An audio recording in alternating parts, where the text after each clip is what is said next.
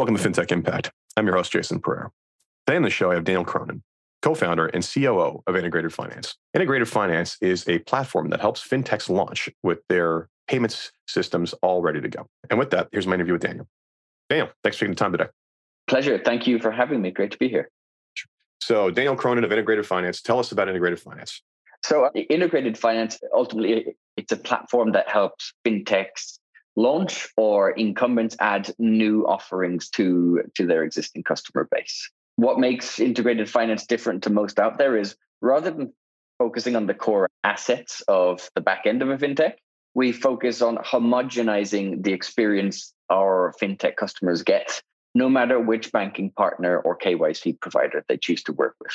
Most banks have a very, very similar offering with maybe marginal differentiation of, of, product and services, but the way you access and use and maintain those products are entirely different, much more so now than than ever because of the advent of the API in 1970, 80, 90, and even to some extent 2000s.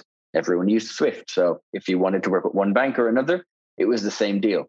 Banking as a service has really only been around for I don't know, the last five to seven years with, with that specific mm-hmm. terminology. Uh-huh. Stateside, you're seeing a proliferation of community banks being aggregated by banking as a service platforms. In Europe, it's much more fractured. There's a lot of banking as a service players connecting to tier ones and tier two banks, and in some cases, directly into the payment schemes themselves. And they're wrapping their own unique APIs over these banks. And, and by wrapping uniqueness over standardization, they're dissolving that standardization. The APIs that work with Bank A are entirely different to the APIs that work with Bank B, compounded times the number of banks you're working with.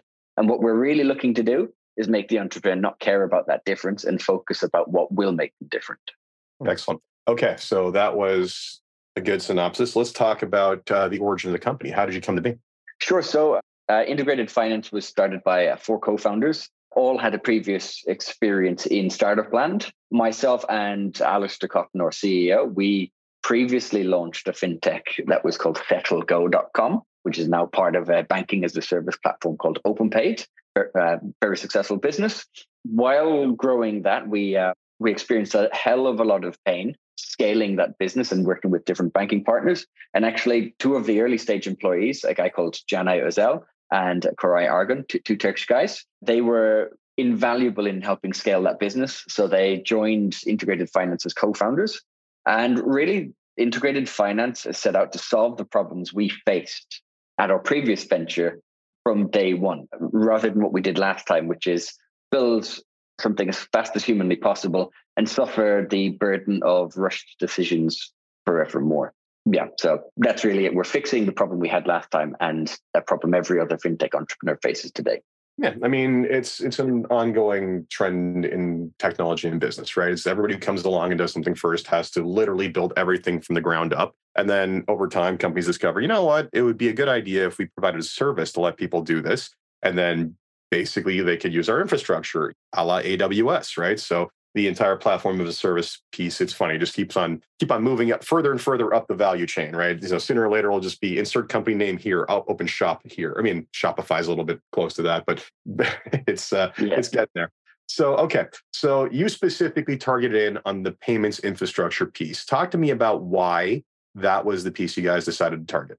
Sure so while we target the payments piece we go even more specific than that on on account generation something that's often overlooked in fintech, and it, it's just assumed that an account exists somewhere for all of for all of this to function. And why did we focus on it? It really goes back to how we cut our teeth in financial services. Back in 2008, two of the founders were working for a, a currency exchange brokerage. Uh, and it was our job to cold call people buying houses overseas or CFOs who really didn't want to take that call and say, hey, Mr. CFO, hey, Mr. and Mrs. Home Buyer, we can give you a better exchange rate than your bank will be willing to to buy your house overseas. And if you can save 1% on a $300,000 purchase, that's a lot of money. Same deal if you were if you're a business importing from say Mexico in pesos, or uh, if you're a, a, a, British business importing Irish beef, uh, if you're paying fifty, hundred thousand dollars a month, if you can save one percent on that, it's material savings. And what was happening at the time is globalization was beginning to accelerate with the advent of the internet and then Amazon. And a lot of the people that we worked with were merchants that would import from abroad and then sell that product either via a physical store or mm-hmm. increasingly a digital store. And that was it. And they'd be very happy, you know, dealing with business. Then Amazon turned up and suddenly people stopped selling on their own store, but they'd list on Amazon and they could internationalize extremely quickly. Whereas before, a business would organically grow to maybe 50 to 100 people before they'd start considering secondary markets. And therefore, they'd have the team to handle the secondary market. Now you could expand to uh, 10 markets in the first year because Amazon's fulfillment service would allow you to do everything. And it was a really niche problem. These guys trusted us to give them better exchange rates. And Amazon was slamming them with a 4% markup on exchange rates if you sold your product on one of their foreign marketplaces. So all of these guys would say, hey, hey, hey, how That's can you help? You're, you're, helping me. yeah. You're helping me buy this stuff for 0.4% markup. But when I sell it abroad, I'm getting 4%. Help me. The, the, the rule at the time was this is going back some way. The rule at the time was if you didn't have a bank account in the country uh, where the sale took place, sorry, but we have to convert 4%. So there was a rush for, you've heard of Payoneer, you've heard of World First. There was a rush from all of these FX brokerages that were serving those customers to find a way to issue them bank accounts in their own name in the marketplace that they were selling in. So Amazon.com, Amazon.ca, Amazon Australia, Amazon Hong Kong, wherever it was. All of these guys rushed to issue them accounts. And so our previous venture was a really a solution to, uh, that targeted Amazon sellers. And the important piece was we wanted to issue those guys bank accounts. Now, we weren't particularly good at retailing this to millions of users. And what ended up happening was the fintechs that we were competing with said, Hey, I got 5,000 customers. My customers want that. Why don't you give me your software and I'll use it with my banks? And that was really where the idea for integrated finance was born. Now, at the time, we were a regulated entity ourselves. So it, it was very difficult for us to lend someone our software without them using our banking rails. And when we exited that business, we wanted to make the software aspect of this account generation front and center of what we're doing. So, why are we in the payment space and the account space? It's to give fintech and non fintech alike greater control of their desired user base. And the, the principal reason you increase engagement with anyone in any industry is by giving them some kind of an account. It's the reason social media makes you register first. It's the reason Amazon says, "Hey, make an account," rather than just just pay your bill without us collecting any of your details. And the stickiest of all engagement mechanisms is a bank account. If you're a lender and you can give the person you're lending to a bank account, they're much more likely to request a loan again. If you are a, a merchant using Stripe or someone else to acquire funds, you're much more likely to continue to do other things with that provider of services if they are holding your funds, if they're banking you as well. And we want to make it easy for any fintech and eventually any business at all to install that level of loyalty into their existing customer base without having to handle the complexity of everything that goes along with that type of infrastructure. So, all right. So you've done all this. So, talk about the consumer experience, or the not consumer experience in this case, but the the enterprise experience. I have a company I want to basically launch that does whatever in the fintech space. Doesn't really matter. At the end of the day, it is going to rely on people sending me money and me sending money to people, right? So basically, everything that fintech touches has this issue. How do you solve for this problem? So the most important thing for uh, the client that wants to work with us to understand is what is their customer's experience going to be?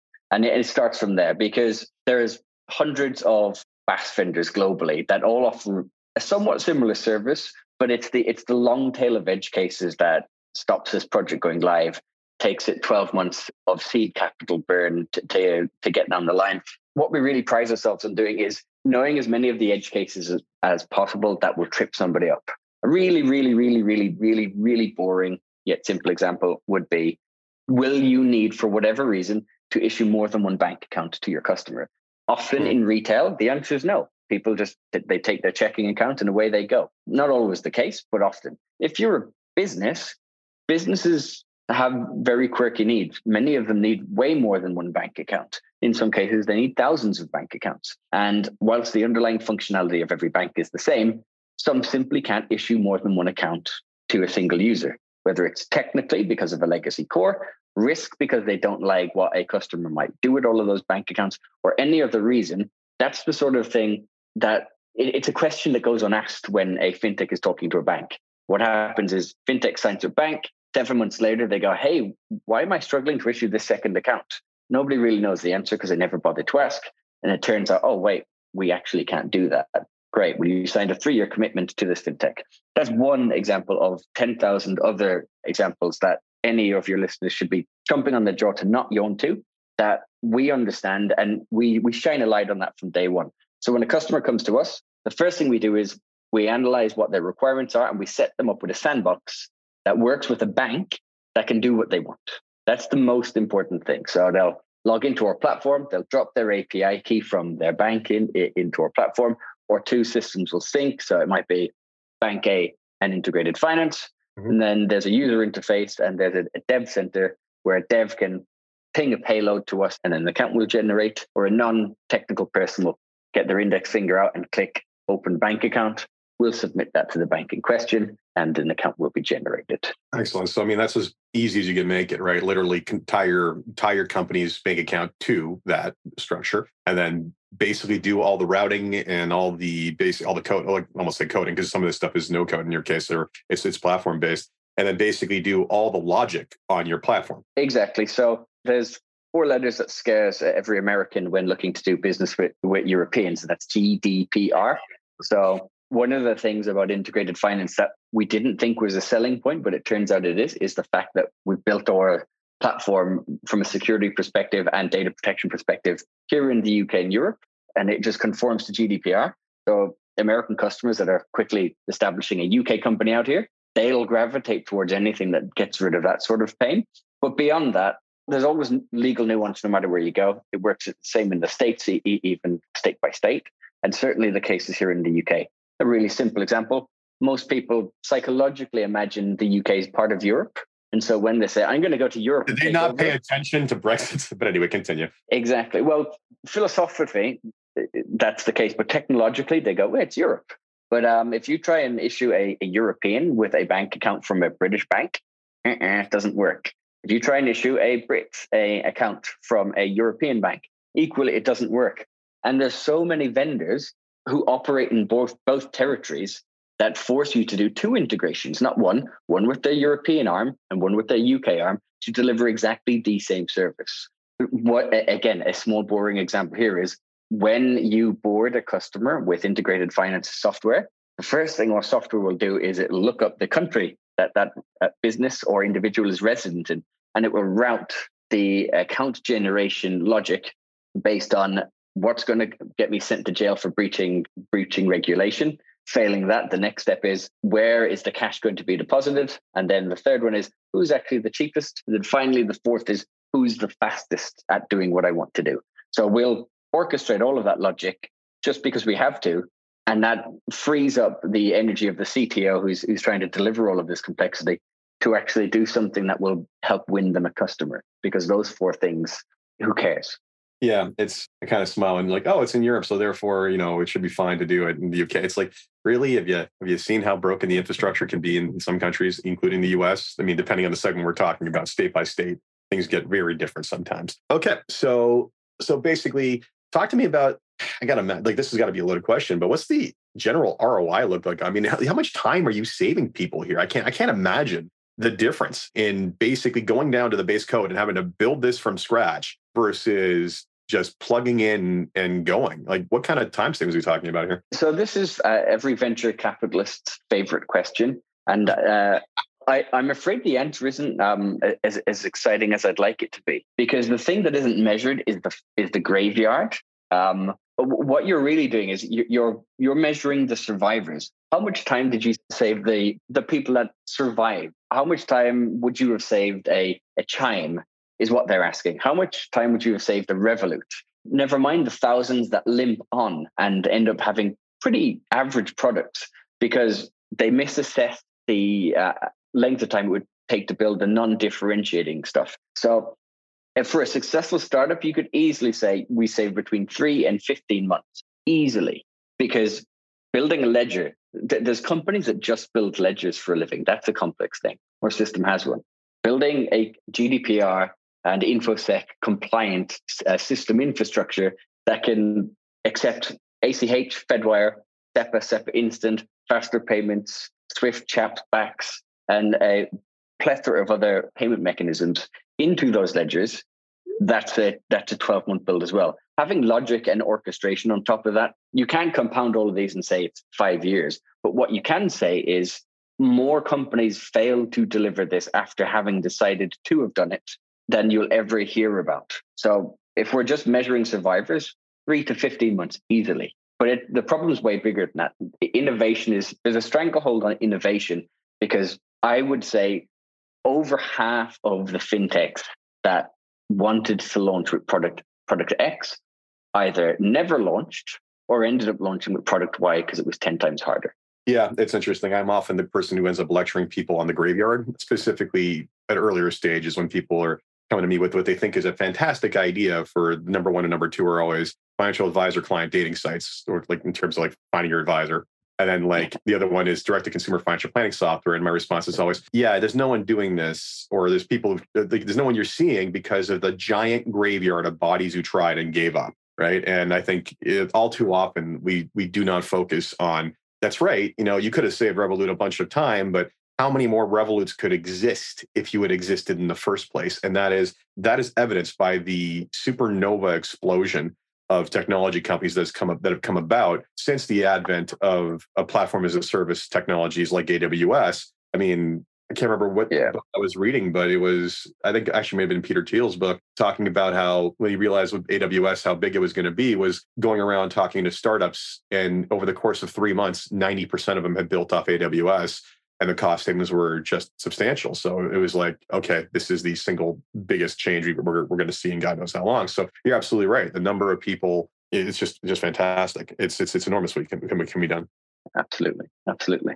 So one of the things that we one of the things that we typically see is if I just looked at my sales pipeline, there's this huge wave of innovation at, at, the top of the funnel where we see the value, we feel the pain, we we hear our buddies complain about it, every day we hear ideas that make total sense, even if we've got no direct experience of that problem. But you never see that problem get solved. And it's always for exactly the same reason. It's it's the mountain of non-differentiating stuff that needs to be built before you can get your head above the waterline just to breathe. So yeah, what we're really trying to do is bring down the waterline so that more people can breathe and, and actually flourish.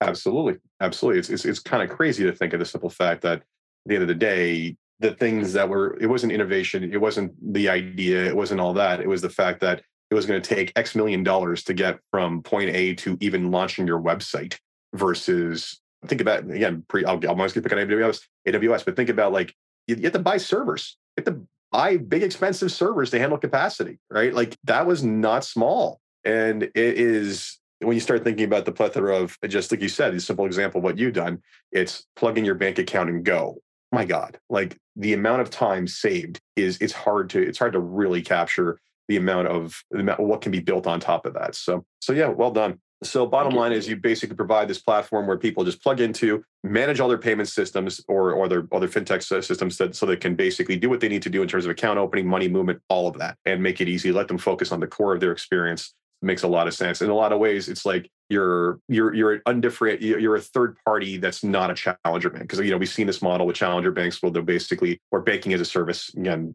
basically giving out their services to others. You kind of sit as a as a layer over top of that that is non-specific to any one bank. Is that correct? Exactly. Uh, holistically, what we try and do is make the entrepreneur care less about how to work with the, their chosen bank but we are fairly strategic on how we add banks to our network because it's not a case of I want this bank and then hey I'll go and integrate it. Every entrepreneur listening to this would know I'd be full of crap if that's what I said. But we, we we've got our own bandwidth constraints. So the, the way we think about our, our marketplace is, whilst we don't want our client to care about the nuance of the different partners, they just who's giving you the best price, who do you get the best vibe and relationship over, and who has the app, the products that is absolutely core to your offering.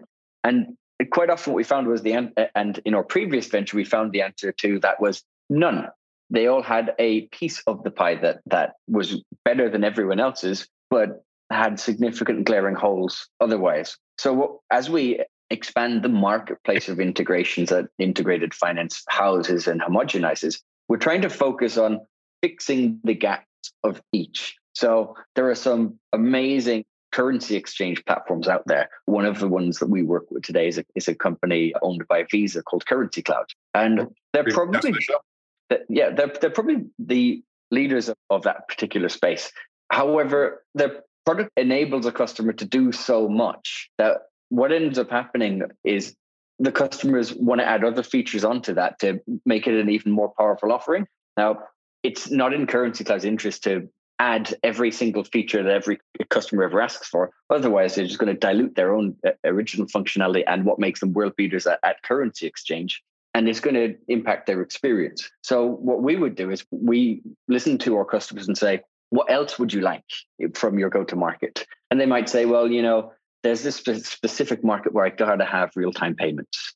And we'll look at the best providers of that service and we'll we'll integrate them. And by doing that, what we're doing is we're combining a super powerful uh, tool like Currency Cloud along with the real time payments for this specific region. And now the customer gets the best of both worlds. Or it, or it could be could be a company like Modulr here in the UK, which have a very specific set of features that are really probably one of the leaders in the market, but they don't do FX. And so we'll pair that solution. So the mutual customer of both doesn't have to build an integration and an integration. They can aggregate it into a single interface and API and express that to their customer like a brand new incumbent marketplace. Uh, uh, an incumbent marketplace can move funds instantly or, or an international payment service. And crucially, we're just saying to our customer, stop caring about how you one integrate bank A, two integrate bank B, and then the kicker, three, how do you make those two things work in sync? Don't worry about it worry about what's above the waterline, worry about what your customer is doing. That's really where we focus. Excellent. And it seems like you're accomplishing that quite well. Yeah, yeah, traction's been pretty good to date. Um, one thing that we really wish we could focus on is some of the is making making every feature that we have as accessible irrespective of size of customer as possible there's as there will always be there's there's way more innovation happening in the long tail than in the head However, even today, as we aggregate these solutions, we find there's plenty of work to be done industry wide on reducing the cost of entry for a lot of these players until until we've got until we can drive the cost down for all participants. We think true innovation in fintech is going to be somewhat lagging uh, compared to other industries. Yeah, I mean, it's, and this is something that permeates basically every level of finance. So everything from the unbanked to people who are unadvised. There's always discussions about the advice gap and everything else. And more often than not, you know, people wave their hands and say, oh, we need to do stuff that involves like commissions or whatever. My response is no, we need to drop the cost of operation to the point where even small clients are profitable enough for, for businesses to pursue. And don't get me wrong, there'll always be, and this is my side tangent, always be clients that are too small to be profitable, but then that's where pro bono and other initiatives can come in. But as for the same problem permeates in technology, exactly, right? Is that if we don't make the cost of entry and uh, to basically be as low as possible, then any number of constrained innovative ideas who do not have, or are not capital rich will never see the light of day. Yeah, absolutely. But also I think there's there's an asymmetric relationship with industries that are currently growing rapidly and the way legacy industries are, are built to serve that growth. One that financial services is particularly guilty of right now is the creator economy. Now, well before COVID, YouTube YouTube creation was at an all-time high and continues to grow. More musicians are listing on Spotify than ever before. TikTok, obviously, although that, that's probably another kettle of fish with what's oh, going on. Much longer it's legal to continue? Exactly, but but there's this huge burgeoning gig slash creator economy where technology, data technology, has accelerated and accelerated, made it easier and easier and easier for people to become the masters of their own destiny, doing something that they love. However, financial services is intrinsically linked into everybody's life, and we just we just ran a, a an incubator where a, a bunch of the coolest startups that have previously approached us and for one reason or another not been able to get live either because it all ended up being too complicated with all these banks or just too expensive we decided why don't we get an incubator together bring in the component uh, the constituent parts of the solution for these guys and start, spot commonalities and work on reducing the friction between all of these enterprises to get these guys live four of the coolest startups were all serving the creator economy. And all of these guys identified super, super obvious, clear problems where financial services fails to offer a service to these guys. So one simple example is creator revenues. A lot of um, a lot of YouTubers make significantly more than the average person in the world. However, mortgage companies don't deem that to be a reliable source of income. Fair enough. But if you've been making, you know, $10,000 checks every month for 15, 16 months, it's so it's somewhat it's as reliable as, as the next revenue but there's no way to tie that to your credit score. Even getting paid for that work can be very difficult sometimes because the way google adsense and these guys verify the existence of a bank account probably only four or five banks have access to the various systems for authorizing that credit whereas all of these new fintechs that are targeting these guys aren't able to, to perform the verifications the way the marketplaces require for these creators to get paid. Another example is there's a fintech that went through our incubator where influencers promote products. Of course, that's that's one of the ways that they finance their existence and their career choice. But you'll often see a creator say, "Here's the sponsor bit." They'll tell you about the sponsor, and then they'll say, "If you're interested, go onto their website and type in this code," which nobody ever does. You go to bed, you fall asleep, and then the next day you go, hmm, what was that product? You'll just go directly into their website. And there's no way for the merchant to attribute that sale to to the influencer. Now you might say to ah well maybe the merchant wants that because they're getting the traffic anyway. Well, no, the merchant doesn't want that because they don't know which influencer is driving them, and so they're kind of scattergunning who's going to get them the most sales. The influencer, the influencer themselves, they're getting no, they're getting no payback on that. So in our incubator, there was a, a retail solution targeting that problem by creating a, a single marketplace where the influencers could upload everything that they've ever recommended and their supporters could go on there and buy it through that marketplace. So the market, the influencer always gets their cash and the, the merchant knows who, who did it. And there was more and more and more of these solving the creator economy problem. Yet today, there's maybe one, maybe two products that have reached scale to try and tackle that problem and solve it and they're not even doing it as a niche. They're just they're just a big fintech that happens to have a scattergun approach where some influencers are using that.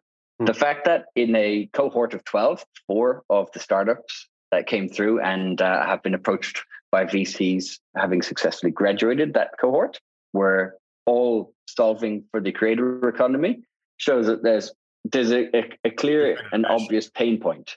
And the fact that incumbent fintechs are not solving for that is it should be the siren um, should be uh, signaling the alarm uh, in financial services to say if we don't collectively start innovating, other industries will to solve this. You, you you've seen this in Asia where the telecoms industries dominate financial services because they were the ones that innovated to own the customer relationship over the 70s, 80s, and 90s. And um, if we don't start doing that, I worry the same will happen here. Yeah, it's funny because I've seen, I mean, I've seen a plethora of gig economy uh, services, right? So people who work on basically get paid via Uber or something in that effect, and maybe have a payment delay, basically being able to pay them sooner. So that you know, it's it's as and it makes sense as the economy and the nature of work changes. Traditional financial institutions struggle to keep up with that, or they're just not incentivized until the market becomes large enough, creating the opportunity for smaller players to come in and fill those voids, which was incredibly difficult before the advent of companies like yours because now, hey, opportunity exists. We can action it quickly. It's not going to take a $2.5 million raise in order to get there. We can stand something up pretty quickly. Yeah, I think it's a pretty multifaceted problem as well. Not only are banks over time less and less and less interested in, in engaging with the end user's problem. You say moving to the top of the value chain, I say running away from the customer. So you've got banks running away from the customer. At the same time, you've got regulators, and I don't disagree that they're doing this. It's just a, an observation of a, of a burgeoning problem in the industry. Banks are running away from the customer. Regulators are increasing the demands to serve the customer. There's a big issue uh, here in, in Europe and the UK called consumer duty, where yep. even like the the youngest of the youngest fintech startup is being told by regulators, you have to have expert access for every single type of customer ever because you're not allowed to launch a product that doesn't cater to the needs of say vulnerable people or or or, or this category of people which i i fundamentally disagree with because a lot of fintech start start focus on a niche. A niche. They focus I on a niche. yeah. It- No, you have to E- be exactly. basically they're telling them instead of taking advantage of the one area that you can actually can carve out a competitive advantage. No, no, no, no, no. You need to crush yourself providing infrastructure to compete with the largest financial institutions in the world. What an asinine approach. Like principles, Eh, like the eh, principles of what they got to do, like in terms of maintain that fine, but like to force them to do that, just ridiculous. Exactly. And so what I see as banks re- retrace away from service and they look for aggregators, BaaS providers typically, and the BaaS providers are serving these fintechs. If these fintechs themselves are being told, no, no, no, you've got to make sure all all customers, vulnerable or otherwise, or whatever the specific needs of this subset of customer, you have to if you have to focus on all of them, you're just going to have zero innovation. And ultimately the whole point of uh, say in the uk a, a non-bank regulator you've got the prudential authority catering to the banks you've got the financial conduct authority catering to the non-banks. The whole Mhm. point of that was to encourage innovation. And i get their absolute first first requirement should be to protect the consumer. Yes but you can't protect a consumer from mediocrity and if you're turning every new innovative potentially innovative startup into someone who needs to cater for everyone and do will obviously do a bad job of catering for everyone, you're hurting the cons- consumer even more by killing off solutions that they might have really needed, but they never even got to see. You know, it's interesting. There's, you know, there's the two different philosophies. I mean, two different viewpoints on regulation. One is that it's a giant pain in the butt; they never get it right, and it's it gets in the way. And the other one is, which I actually believe to, which good policy can actually make for good innovation. And we've seen that, right? We've seen we've seen that. And not, not just, consumer protection sometimes is basically a forcing consumer protection is a great way to create innovation that basically is now more secure. The reality is, is that unfortunately sometimes they get it completely wrong, and that to me is just sloppy policy. Quite honestly, I don't even know what else to say about that. Yeah. It, it's obviously coming from the right place, trying to reduce risk. And I, and I do think there's an element of the crypto summer having exposed frailties in policy where probably a, a lot more people got, got hurt on uh, on the regulators' watch than than should have ever happened. And this will be a, a panic and a retrace back from that. As crypto cools, fintechs become the higher risk category again. And oh, I'd be interested to see how that plays out over the next couple of years anyway, ultimately, what kind of impact does that make on companies like Integrated Finance, where before we were a, a software and technology orchestrator first and foremost, we now find we're down and we're not a regulated entity, but nonetheless we're downstream of what the regulator wants a system to do. And so we've added a lot more features than we otherwise would have on client money protection. Before we let our system would do the money movement, but our customer would decide what how it would like to do it. Now we've added features that auto debit fee. So if you're if you're charging a pound to do a, a wire transfer, we'll take that pound out of your user's account, and sweep it up to a separate physical account elsewhere within your ecosystem in real time. Just so you you can show the regulator, here's my customer's money being sent out. Here's the pound I took from them for that, and I've moved it here, avoiding the FTX type scandal where you're accruing huge revenues letting it sit in your client money accounts and then when someone's got a broker you going bust. Nobody actually knows whose money is whose and you've got creditors and debtors alike chasing the same pennies. We've had to build a lot of that into our architecture which has as i, I agree with you it's made our product more compelling for young fintechs and large businesses that have never had to deal with that sort of a risk but it'll be interesting to, to see what the continued demands of the regulator is over the next few years and how much of that eats into the pocket of innovation from startups raising seed capital or bigger players tr- going on to raise their you know B, C, D rounds. So before we wrap up, I got three questions I ask everyone on a positive note. First thing is, is if you had one wish for something to change in your company or the industry as a whole, what would it be? One wish to change something. There's a thousand small wishes, but if I was going to focus on one thing, it would probably be to force an adoption of, of a set of standards for identifying individuals and businesses. Because right now, there's there's guidance given by the regulator on how you should do that, but that guidance is fairly wishy-washy and it's open to interpretation. The regulator does not want to go and create a standard because by creating a standard, humans are always going to human, and that system will get gamed, and it will be the regulator that gets blamed. But Yeah. in the absence of that, you have this plethora of people who are overly cautious and people who are underly cautious And but it also leaves space for people who are nefariously underly cautious. And we, uh, what we do, we we're effectively a data orchestrator. We collect data in, we hoover it in, and then we transpose it based on the needs of each dis- different bank. And it makes no sense that we're having to do six to seven transformations of that data for, let's say, the exact same person receiving the funds, depending on which bank it goes through. We'd love to see conformance to a standard for identity. That would be a, a real big thing for us. So I hear where you're coming from, and I know how frustrated everybody gets without when there's a principles based regulatory system versus a rules based. But as you said, human innovation, we're going to find people are going to find ways around around rules, right? I mean, there's no greater evidence of this than the US tax code because it's rules based and they just literally it's it's this ridiculous game of whack-a-mole, right? And so I get the desire. I also get the ambiguity and the frustration that causes. I just having dealt with regulators for a long time don't know of a better way to do it quite honestly. So I, I sympathize with them and I think unfortunately it's the way to do it, but it's it's it's the, the actual way is somewhere in between, right? It's like hard and fast rules, but at the same time, by the way, don't go messing around because we're also going to apply this thing. And it's uh it's tricky. It, like how do you how do you herd the cats that it, that are human innovation and especially nefarious intentions? It's it's really hard. Second question yeah. for you is what's been the biggest challenge in the company to where it is today? The biggest challenge would be to fully evaluate uh, the, the ecosystem that we're trying to build and strategically add new partners as we grow. Probably in the early days, we did market research and we said, okay, these guys, these guys, these guys, these guys, and these guys have the most customers.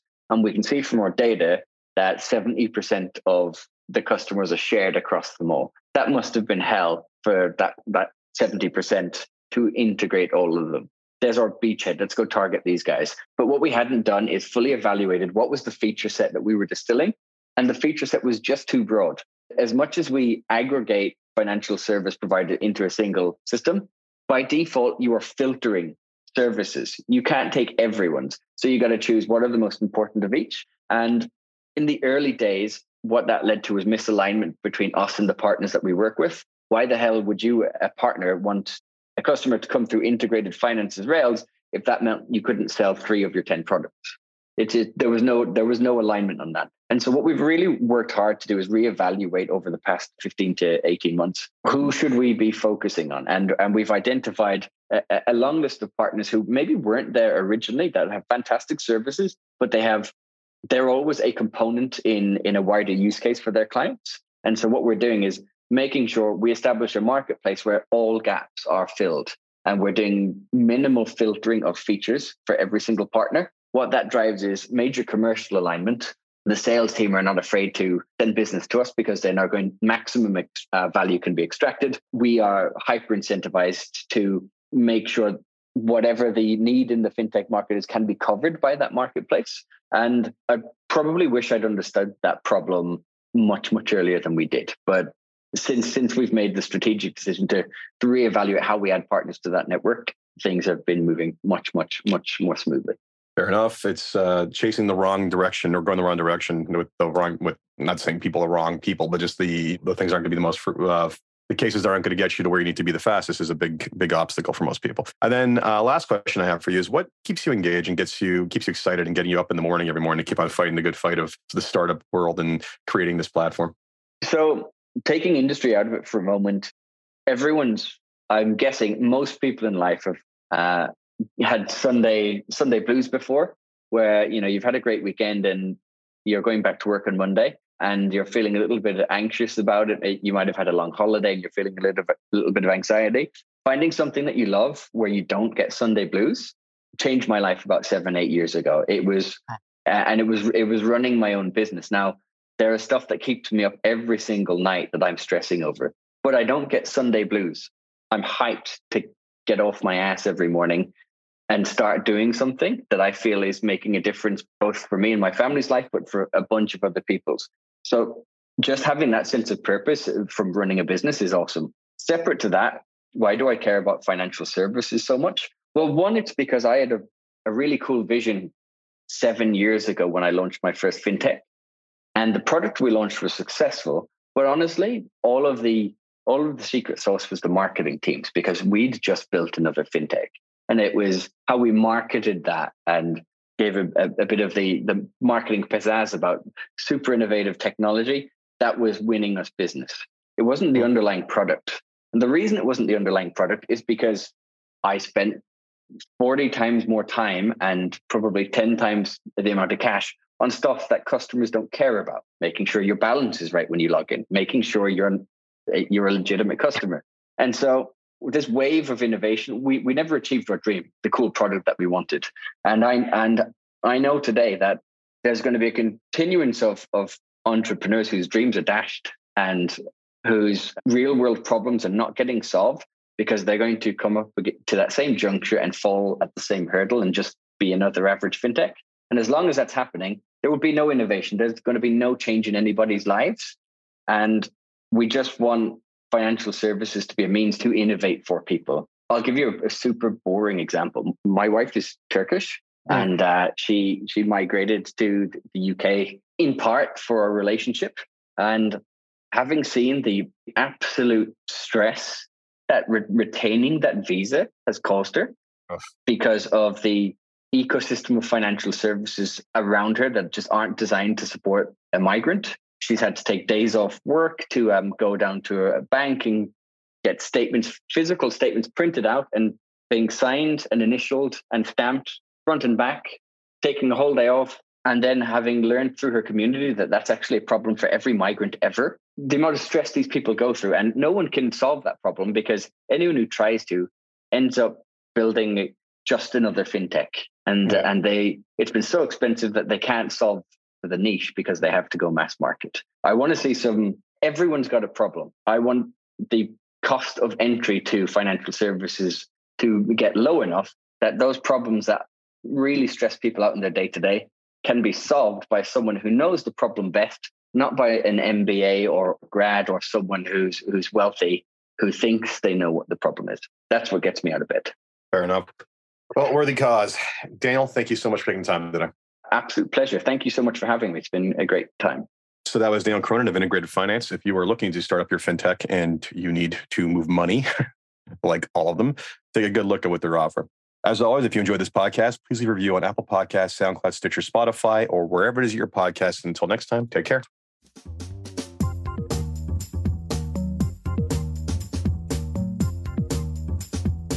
This podcast was brought to you by Woodgate Financial, an award winning financial planning firm catering to high net worth individuals and their families. To learn more, go to woodgate.com. You can subscribe to this podcast on iTunes, Stitcher, and Google Play, or find more episodes at jasonpereira.ca.